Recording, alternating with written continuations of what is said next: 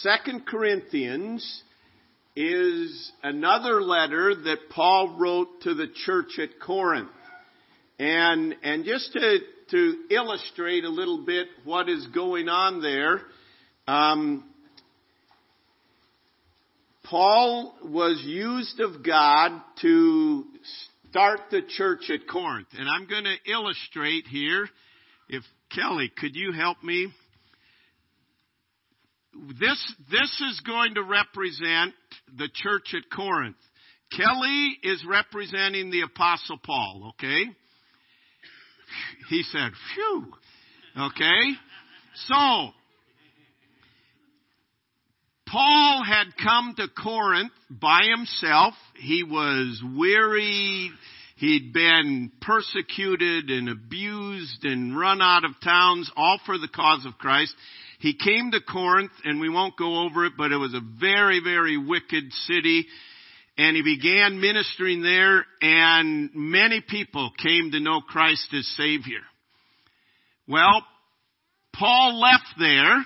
We'll have you, this is the rest of the world. You can go over there, okay? Paul left there, and, and he then Later, about a year later, he heard some reports. Um, Phoebe, here, come here. You want to help me? He got a message from someone that told him things things aren't going well in Corinth. All right, you delivered your message. Good. Things aren't going well in Corinth. There's division. There's fighting amongst them. Um, it's not good at all. So Paul wrote to them the first letter. Okay? He wrote the first letter and we looked at that last week. He sent that to them and he said, I hear there's divisions among you. That, that proves that you are, are not right with God. He said, there's immorality in the church. You need to take care of that. You need to make things right. And it was a pretty hard letter that Paul wrote to them. Well, many in the church at Corinth responded positively. In fact, one that he called out, a man that was living immorally, um, that was specifically called out, repented of his sin and and was making things right and and Yet there were still problems. There were people in the church at Corinth that said, you know that apostle Paul, he said he was going to come back and visit us again. He hasn't come back and visited us again. And, you know, I don't really know that he's an apostle either. In fact, I don't know if we can pay any attention to him. And that was what was taking place in the church. There were people that were questioning him. Well, Paul got wind of this, and Paul's chief concern, you never know what Kelly's gonna do, do you? Paul's chief concern was for the glory of God and for the good of this church. And he heard about the division. He heard that they were trying to, to turn away them from, from the teaching that he was given. And he sat down and he wrote another letter to the church at Corinth. And much of the letter, he was defending himself. But again, you'll see, he wasn't defending himself because I'm so great and I'm special. He says, this is the church of the living God. And Satan is trying to destroy it. And, and in this letter, as we're going to see, he wrote to them defending himself, a large part of it, and also giving them some advice, also giving them some encouragement. A number of them had done right. Like in any group of people, there are people that, that desire to do right, and then there are others, and, and yet here was a living example of what took place in a church at Corinth, a very, very practical letter, and a letter that was written by the apostle Paul, not for personal interest or gain, but concern for God's namesake. Okay, you can go back as Kelly, all right? You can go back to the church at Corinth. He was going to write another letter. The third Corinthians, okay? so, we, we have just sung the song a moment ago. The church's one foundation is Jesus Christ, her Lord. She is His new creation by water and the word. From heaven, He came and sought her, the church, to be His holy bride. With His own blood, He bought her. He paid the price for us. And for her life, the church, believers, for her life he died. We said last week that God takes very serious local churches. First Corinthians was written to a local church. Second Corinthians, Galatians, Ephesians, Philippians, Colossians.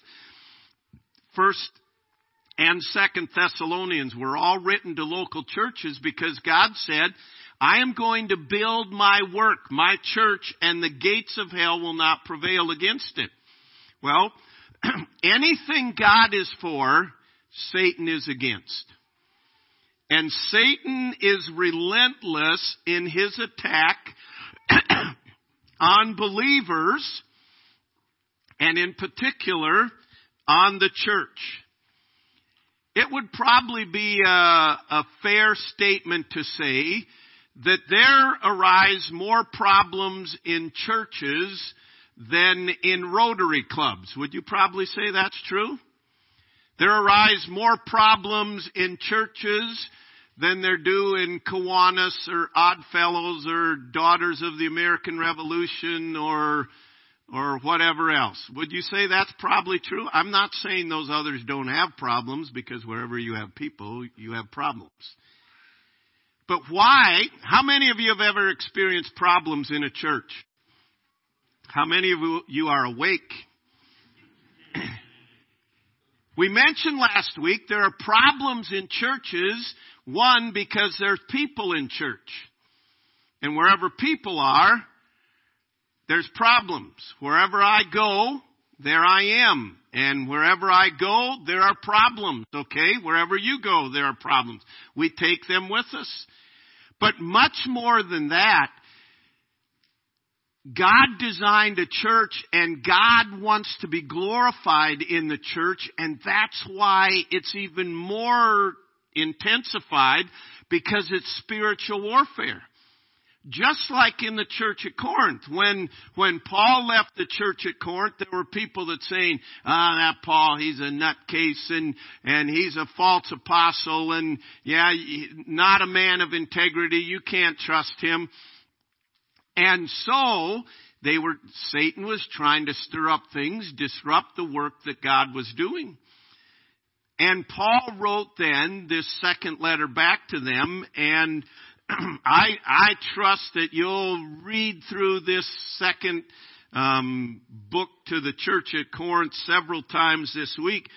But in chapter 2, he is addressing this brother that he called out in the first letter that had repented. and he's writing to the church and he said, I, I rejoice to hear that this one has repented and he said, now, now make sure you treat him in a proper manner. And he says, we don't want him to be swallowed up with, with discouragement or despair or anything along that line. And, and I'm just telling you, if you've forgiven him, I forgive him as well, and let that be known.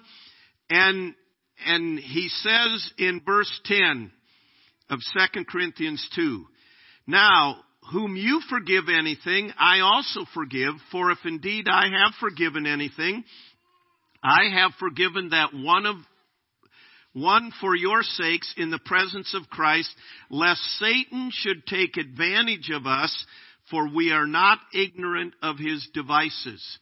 So he says, he's talking about forgiveness. We'll touch on that in a little bit more.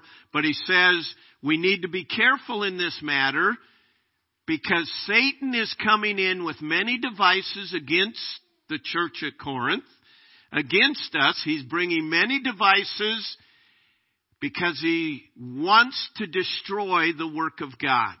And he says we are not ignorant of his devices. So in part, he is writing. There's several times he said, I don't want you to be ignorant of these things. He wasn't calling them ignoramuses.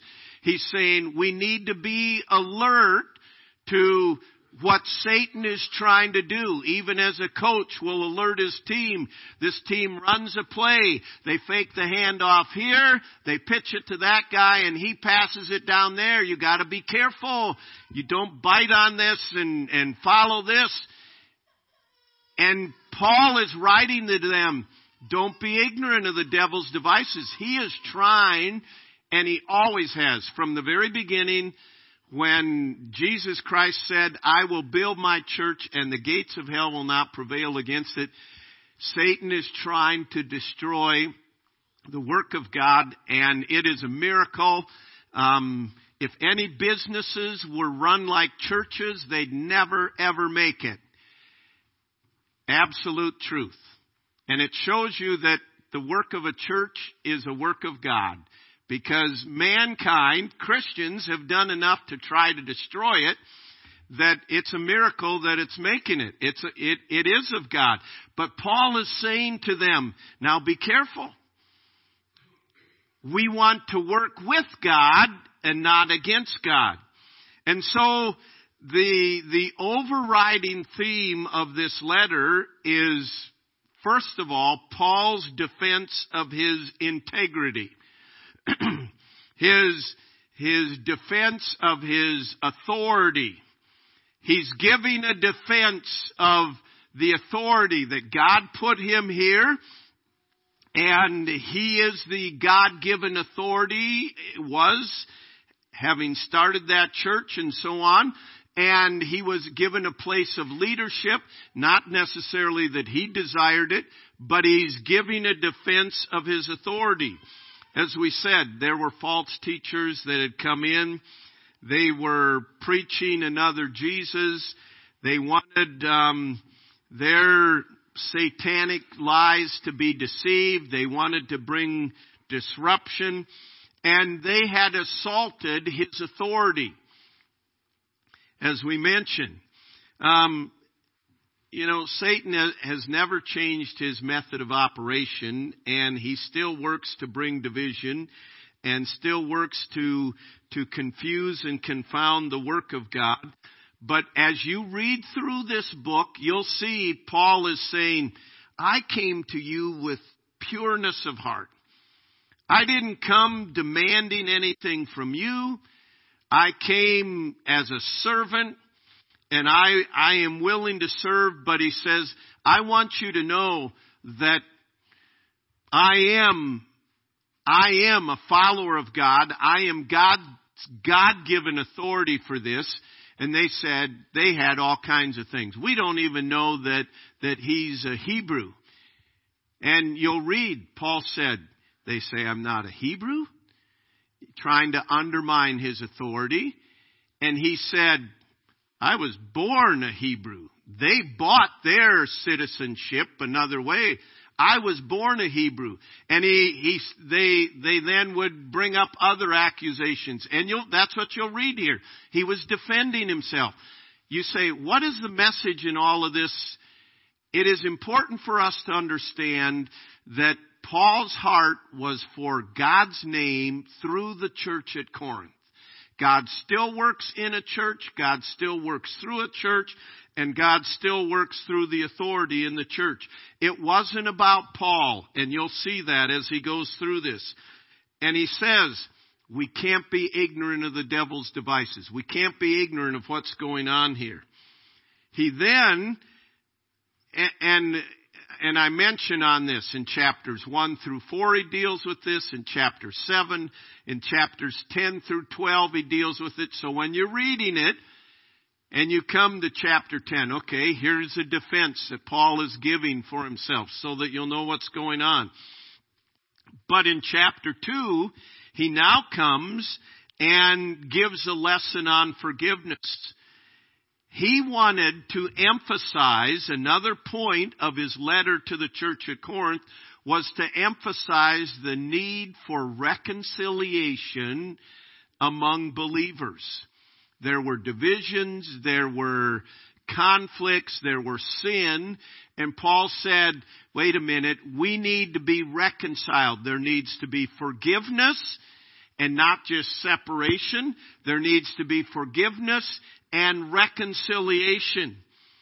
And, and Paul addressed this in 2 Corinthians chapter 2 verses 5 to 11 that they were to be reconciled to the estranged brother. Someone had done something wrong and rather than kick them to the curb, rather than treat them as a, a stained person, they'd, for, they'd sought forgiveness to make things right. You be reconciled to them. You be one with them. And, and failing to do that, failing to reconcile, failing to restore, plays right into Satan's hand. See, Satan is always about confusion and division and envy and strife and unforgiveness.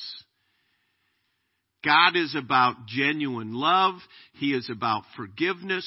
He is about restoring. He is about grace. He is about thinking the best in others and lifting them up and helping them.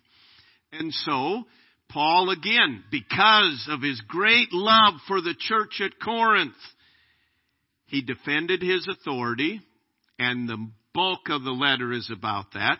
And then he teaches them about forgiveness. They're, if someone has offended you, you need to get that made right and you need to forgive lest Satan should get an advantage, lest a root of bitterness in Hebrews, a root of bitterness, it will later spring up and it will trouble many. And he's saying, no, this is God's work. We can't let our flesh stand in the way of this. So, he wrote to address that, and then Paul also wanted, as we said earlier, a number of the people at the church at Corinth were obedient. They read Paul's letter, they said, wow, that's what we need to do. They took steps of obedience. So he wanted to encourage and give counsel to the majority of the church, it really was, that was seeking to do what is right. And so he gave them instruction that we'll just mention this morning in three areas. And he used his own life as an example. The first area was that there's power that comes through weakness or suffering. And in 2 Corinthians, he said, when I am weak, then am I strong. Then God, God is able to work in me. When we think we can't go any further and we look to God, then there is genuine strength. He, you'll read, he said, I was, I was shipwrecked. I was suffering famine. I thought I was nigh unto death. But he said, But God strengthened me. And he said, I have learned that when I am weak, there is strength in weakness because we have a renewed and a more focused dependence upon God. You may be facing something in your life that is beyond you. And you may feel, I have no power, I have no wisdom what to do. I have no place to turn. And Paul is writing to encourage, don't give up, don't quit, because this is when God's power can be seen. And he wanted to encourage them in this, and he, he established this. He tells of bearing about in his body the marks of Christ and that as we mentioned he'd been at death's door and and all the circumstances in his life seem of no avail and he even said the first time he was at Ephesus when he wrote this letter the first letter then he was at Macedonia and now he gets a report that things are going better and he's encouraged. He said, I was ready to give up. I thought all my work at Corinth was in vain. He said, I thought all you people were just fussing and fighting and walking in the flesh and why did I even go there? But then he said, no. And in my weakness, God is strong. And to learn to see that your weakness is an opportunity for God's strength. So he encourages them with that. He also gives a great, great um, in this letter, it's like there's um, several segments that all of a sudden he'll, oh yeah, I need to write to him about this. Chapter 5 is a great chapter about death and the gospel. And he's writing to encourage them. And, and he said, some of you are reporting that when you die, that's all there is to it. He said, no, no, no as believers in Jesus Christ, when you die, you are absent from the body, but you are present with the Lord. And he's teaching them about death. He's teaching them how to view this life in chapter 5. And, and he brings down the end of chapter 5 and he says, you know, we have great hope because of this. And he says, verse 20, Now then, we also are ambassadors for Christ, as though God were pleading through us. We implore you on Christ's behalf, be reconciled to God. And then he, this is what creates the hope. Verse 21. For he, that's reference to God, made him, Jesus Christ, God made Jesus Christ, who knew no sin, to be sin for us that we might be made the righteousness of God in Christ Jesus. So God made Jesus Christ go to the earth. He didn't know sin, but he became sin for us and died on the cross that we might be made the righteousness of God in Christ Jesus.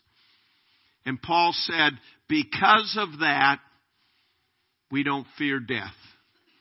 Because of that, we have a glorious future. This sin cursed earth someday is going to be gone. We'll be present with the Lord. And He says, I'm calling you to tell others about this. He said, don't forget your salvation. Don't forget this. So He's encouraging them by reminding them in your weakness there is strength, by reminding them the bright future we have, that death isn't the end. And then he also reminds them through this, encouraging them to be servant leaders. To be servant leaders. He said, you know what? At times it feels like the more I love you, the less I am loved. But he said, it doesn't matter because Christ came to love us, we are to love one another. And so he's through it. You'll read throughout it, and we're just hitting some of the high points today, but you read this and you'll find Paul's desire, Paul writing back was not about him. He was willing to be a servant leader. I made all things to all men that they might be saved. And, and he wants them to walk in servant leadership. And then he gives them a great lesson in generosity. He, he was writing to them and he said, the believers in Jerusalem have some great needs. There, there's great poverty, they're being persecuted, and we're taking up collections that we're going to take and deliver to the believers in Jerusalem to help them. And then he goes in and he says to them, Now I want you to be a part of this. I want you to give to this. And, and it wasn't like he's just trying to raise money. He's doing it for their own good. He said, if you plant a little, you will reap a little. If you plant a lot, you will reap a lot. And he said, the Lord loves a generous, cheerful giver. And he said, to enjoy the heart of God and the blessing of God, he said, give abundantly. Read chapters 8 and 9. And, and he's trying to, to encourage them to be willing to give, even out of their own necessity, to help the believers in Jerusalem. So you read this book, and as you read through this book, there'll be other things that will stand out to you. But one thing that will stand out is that God loves the church and Satan hates it. And Satan does all he can to cause disruption and defeat and discouragement. And, and it's important that we understand it's spiritual warfare that goes on. Satan does all he can to defeat it. And so, it comes down to this. There's God and there's Satan. and whose side are you on? there, it's not just enough to say, I'm on God's side. There has to be a time when you're born on God's side where you call upon God made Jesus Christ to be sin for us that we could receive the gift of Jesus Christ and have everlasting life. There had to be a time that we call upon Jesus to forgive our sin and save us, and then we're on God's side. But you can be on God's team and not be an asset to the team. Have you ever seen a team play and it's like, wow, that guy, they may be better if they just put him on the bench. Play one short. I mean, it happens. Especially in the lower levels, okay? But the reality is, in church circles, there's times that you need to ask yourself, is my attitude building or battling against it? Is my attitude building up one another and encouraging one another and helping one another for the cause of Christ? And that's what Paul was writing here. Or is my attitude battling against it? Is my attitude, it's either God's or Satan's, one or the other. It's either the spirit or the flesh, one or the other. And the reality is, you can't be neutral in it. I mean, the reality is, you in your life are either building God's work or you're a weight on it. You know, you've, you've been in those situations. You've been in work situations where it's like you hit the ball and you gotta drag Charlie with it. You know what I mean? You hit the ball, you're doing the running, but come on Charlie, come on, come on. Sorry if your name's Charlie, but hit the ball and drag Charlie. Hit the ball and drag Charlie. Pretty soon you want to hit Charlie and then hit the ball. You know what I'm saying? Knock him out, right, okay? But reality, does God feel like He's hitting the ball and dragging us along? Or are we running with Him? Are we saying, God, I want to serve in any way? God, I want to be used of you. I want to build. This is God's work. This is what God said He will build, and the gates of hell will not prevail against it. Do you know Satan has brought all his forces throughout all of history against God's work? and it's not defeated. And it will not be defeated. And I'm telling you, that's a team I want to be on. And I don't want to be just sitting on the bench filling water bottles. I want to be used of God. There's some that sit on the bench and don't fill water bottles. They're dumping the water bottles. They're battling against it. We want to be ones, and this was Paul's heart. He said, don't let Satan disrupt what God has started here at the church at Corinth. He says, and don't let him twist your mind about God's authority. And don't let him get you messed up on forgiveness and having an unforgiving spirit.